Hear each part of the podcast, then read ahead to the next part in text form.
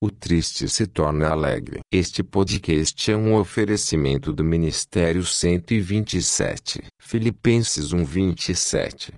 Lutando juntos pela fé. Você vai ouvir sobre um tipo de tristeza que traz alegria. Você pode crer nisto. Esperamos que ao ouvir este podcast você possa crescer no entendimento da palavra de Deus e em todos os seus caminhos possa desfrutar da boa, perfeita e agradável vontade do Pai. O texto bíblico que escolhemos para nossa meditação está em Mateus 5:4. Bem-aventurados os que choram, porque eles serão consolados. Em um dos grandes salmos de Davi, ele recita as profundezas da dor que o coração conhece nas decepções e tristezas da vida. É o Salmo 55, 6 a 8, onde ele clama: Assim eu disse, ó, quem me dera ter asas como de uma pomba, então voaria, e estaria em descanso. Eis que fugiria para longe, e pernoitaria no deserto. Selá, apressar-me a escapar da fúria do vento e da tempestade. Esse é o grito de um homem que quer escapar da dor e da tristeza da vida. Davi nesse salmo ecoa o desejo da humanidade caída, um grito de liberdade, por uma vida nas asas, um grito proferido por todos os que anseiam por conforto em uma vida de dor, para descansarem de uma vida de tristeza, decepção e amargura. Isso nos leva ao paradoxo dessa afirmação feita por nosso Senhor Jesus. Bem-aventurados os que choram, porque serão consolados. O que ele está dizendo aqui é que o triste se tornará feliz. Isso é contrário a toda a estrutura da expectativa humana.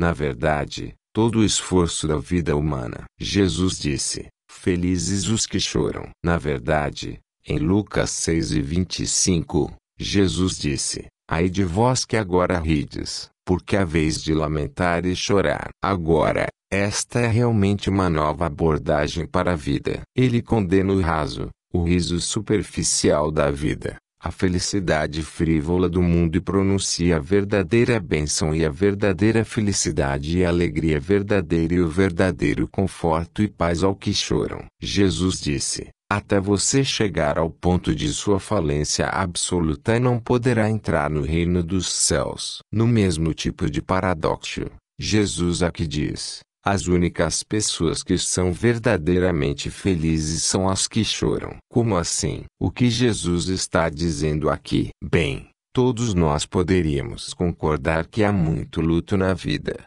Há muita tristeza na vida. Há nove palavras gregas diferentes usadas no Novo Testamento para se referir à dor de alguma forma. Nove verbos gregos diferentes usados para descreverem a tristeza.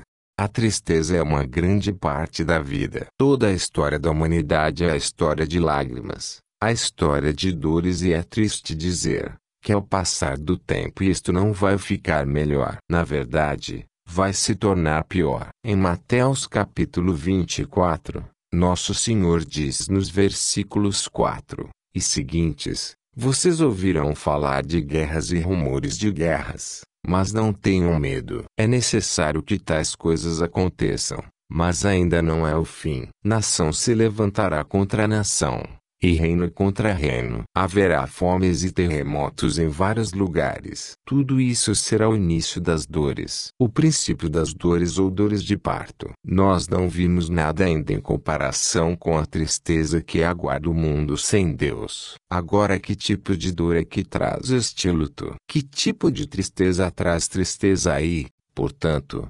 Bem-aventurança e conforto. A Escritura fala sobre diferentes tipos de luto diferentes tipos de tristeza. Deixe-me apenas dar-lhe um pouco de visão sobre isso. Em primeiro lugar, existe uma tristeza adequada na vida, há uma tristeza esperada na vida. A tristeza em relação à vida terrena que é razoável e até mesmo útil, chorando, lamentando. Na verdade, é um dom de Deus. É isso mesmo, é um dom de Deus. Quando algo trágico ocorre, ocorre em sua vida ou em sua família, quando algo profundamente doloroso ocorre, Deus projetou lágrimas e tristeza e luto para liberar essa dor e para fazer parte de um processo de cura. Quando a dor é engarrafada e mantida dentro de uma pessoa, ela pode envenenar o sistema emocional. Darmos vazão a essa dor que é uma maneira que Deus nos tem dado para sermos curados. Abrão justificadamente chorou quando sua esposa morreu. No Salmo 42 versos 1 a 3, ouvimos o luto salmista. Ele diz isso,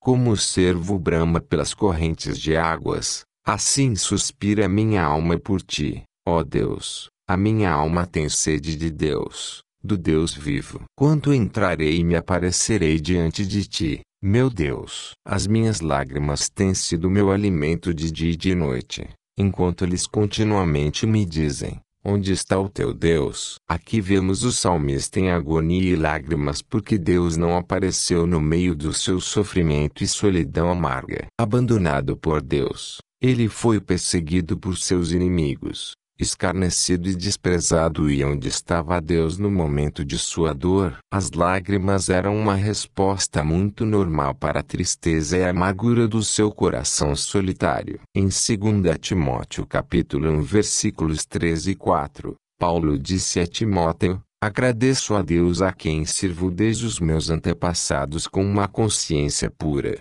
que sem cessar lembrei-me de vós nas minhas orações noite e dia muito desejoso de vê-lo, sendo consciente de suas lágrimas para que eu possa ser preenchido com alegria. O salmista estava experimentando as lágrimas da solidão e aqui Paulo estava falando a Timóteo que estava chorando por causa das lágrimas de derrota e desânimo. Às vezes derrotas na vida, Batalhas perdidas se tornam a fonte de grande tristeza e muitas lágrimas. Em Jeremias capítulo 9, o profeta havia sido chamado por Deus para pregar a Israel e dizer que o julgamento estava chegando, e a própria mensagem de Deus causou ao profeta lágrimas. Em Jeremias 9, 1, o profeta Jeremias diz: Ó, oh, se a minha cabeça se tornasse em águas, e os meus olhos numa fonte de lágrimas. Então choraria de dia e de noite os mortos da filha do meu povo. Havia tanta tristeza que ele não podia chorar o suficiente. O salmista entristeceu-se sobre a solidão. Timóteo entristeceu-se sobre o desânimo. E Jeremias ficou aflito com o julgamento antecipado de Deus sobre as pessoas que ele amava. Em Marcos capítulo 9,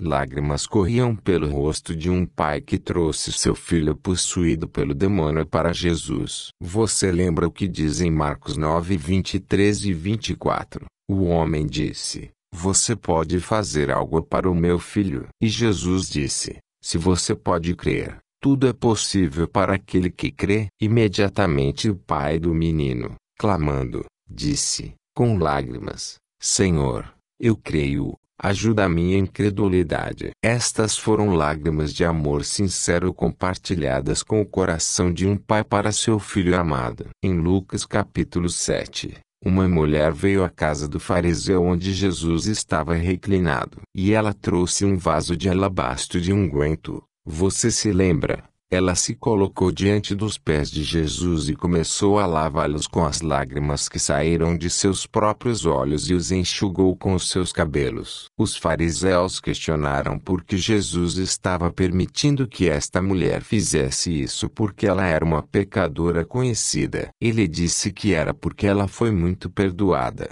E aquelas eram lágrimas de adoração. Aquelas eram lágrimas de devoção. Todos esses tipos de lágrimas, são lágrimas de solidão ou desânimo, lágrimas de ansiedade, preocupação ou cuidado, lágrimas de amor sério de um pai para um filho, lágrimas de adoração, lágrimas de devoção, Todas elas são um dom de Deus para liberar a dor do coração. O próprio Jesus, lembra-se, chorou sobre a cidade de Jerusalém. O próprio Jesus derramou lágrimas quando veio para o túmulo de Lázaro e viu o efeito angustiante de morte sobre as pessoas que ele amava. Aquelas eram lágrimas de compaixão, lágrimas de amor. Maria Madalena, você se lembra?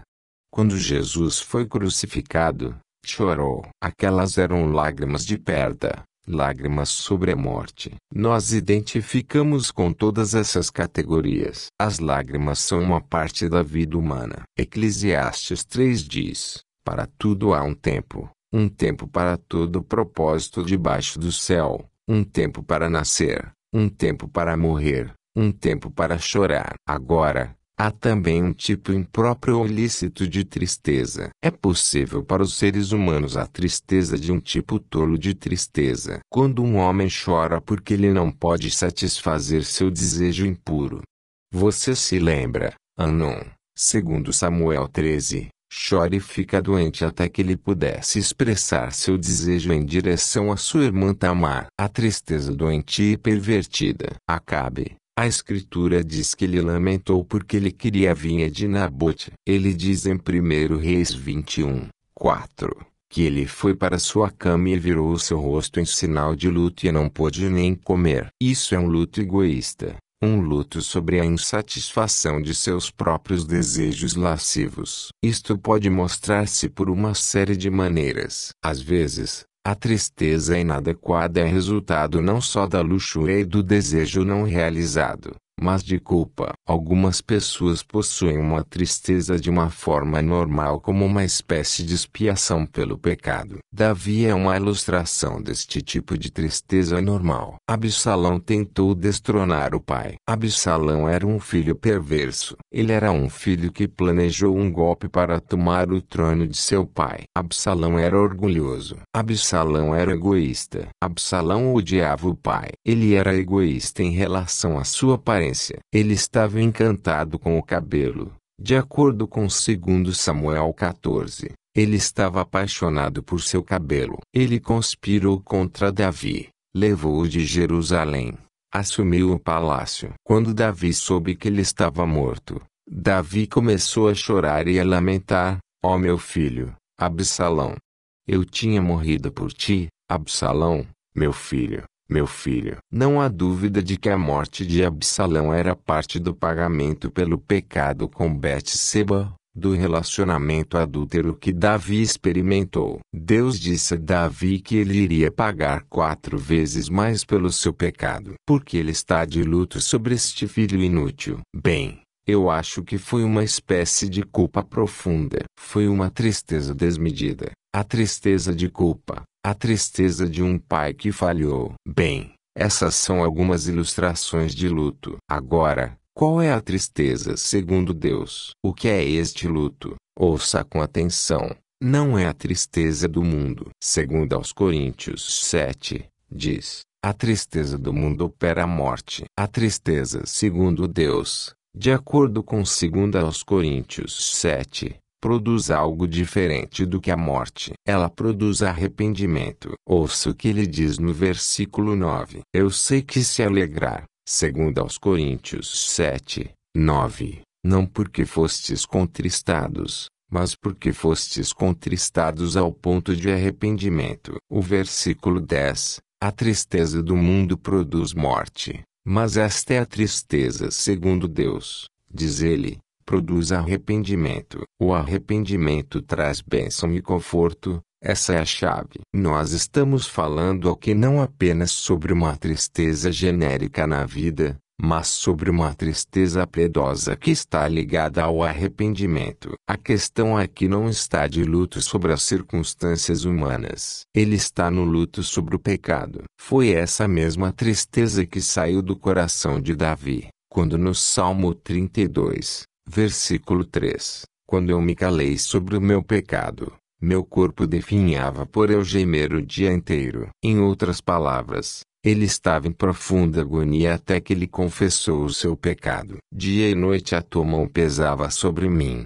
Minha vitalidade foi drenada. Vitalidade é literalmente em hebraico sucos de vida. Até que, versículo 5, confessei o meu pecado a ti minha iniquidade não esconde. Eu disse: Vou confessar minha transgressão ao Senhor e Ele vai perdoar a culpa pelo meu pecado. Davi teve que liberar essa dor profunda, a tristeza profunda sobre o seu pecado. E quando o fez, a liberdade do perdão veio de Deus. No Salmo 51, você tem exatamente a mesma coisa. Ele diz: De acordo com a grandeza da tua compaixão, Apaga as minhas transgressões, lava-me completamente da minha iniquidade, purifica-me do meu pecado para que eu saiba sobre a minha transgressão e o meu pecado está sempre diante de mim. Contra ti somente eu tenho pecado e fiz o que é mal à tua vista. Em outras palavras, ele não conseguia se livrar dele. Davi, em seguida, diz: Bem-aventurado aquele cuja transgressão é perdoada, cujo pecado é coberto. Bem-aventurado é o homem com quem o Senhor não imputa maldade. Feliz é o homem que confessa o seu pecado. Feliz é o homem que se arrepende. Esse é o conforto que ele está falando. É o conforto, escute, que vem em perdão. Quando o pecador vem para o lugar de reconhecer a sua falência espiritual, quando o pecador vem para o lugar de sofrimento, tristeza profunda, profunda tristeza sobre o pecado, e vem diante de Deus em arrependimento e pede misericórdia e graça, ele recebe o conforto de perdão. Na vida há lágrimas de solidão. Na vida há lágrimas de rejeição e frustração e insatisfação e derrota. Mas nada quebra o coração como pecado. E o coração de Davi estava literalmente quebrado. E Jesus diz que é onde precisamos chegar, para o lugar onde nós lamentamos sobre o nosso pecado. Tiago diz: aproximem-se de Deus. Tiago 4, 8.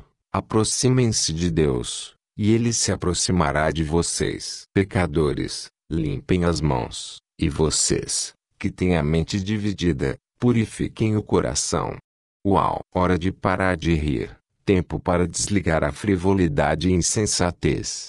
Tempo de ser ter um olhar sério. Podemos nos tornar muito deformados pelo mundo que nos rodeia. Nós estamos falando aqui sobre o tipo de dor que vem, em primeiro lugar, ao longo do nosso próprio pecado. Este é o caminho para a bem-aventurança. Qual é o resultado deste tipo de tristeza, este tipo de luto? Jesus disse: Se você chorar dessa maneira, você vai ser consolado. Isso é o mais reconfortante para mim. Não é para você. Saímos da presença do Senhor confessados o nosso pecado com pleno e completo perdão. Somente aqueles que choram sobre o pecado receberão o verdadeiro perdão. Não há nenhum conforto para o mundo. Não há ninguém para secar suas lágrimas porque eles não derramam lágrimas de penitência. Mas nós que choramos lágrimas de penitência seremos consolados por causa de perdão. O que significa a palavra conforto? Paracreto,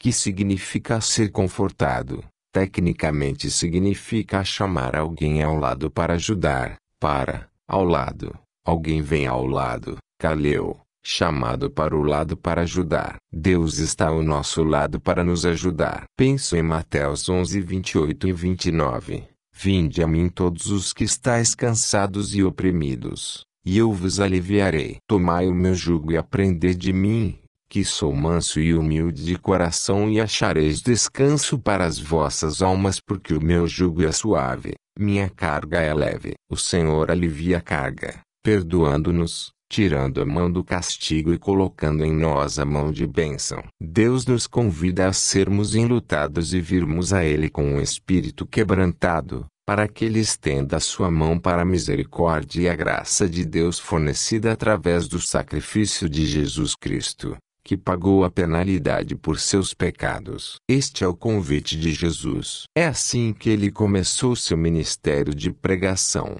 oferecendo felicidade verdadeira e duradoura. Façamos esta oração, Pai. Obrigado novamente por tua palavra. Sela em nossos corações para a tua glória em nome de Cristo. Amém.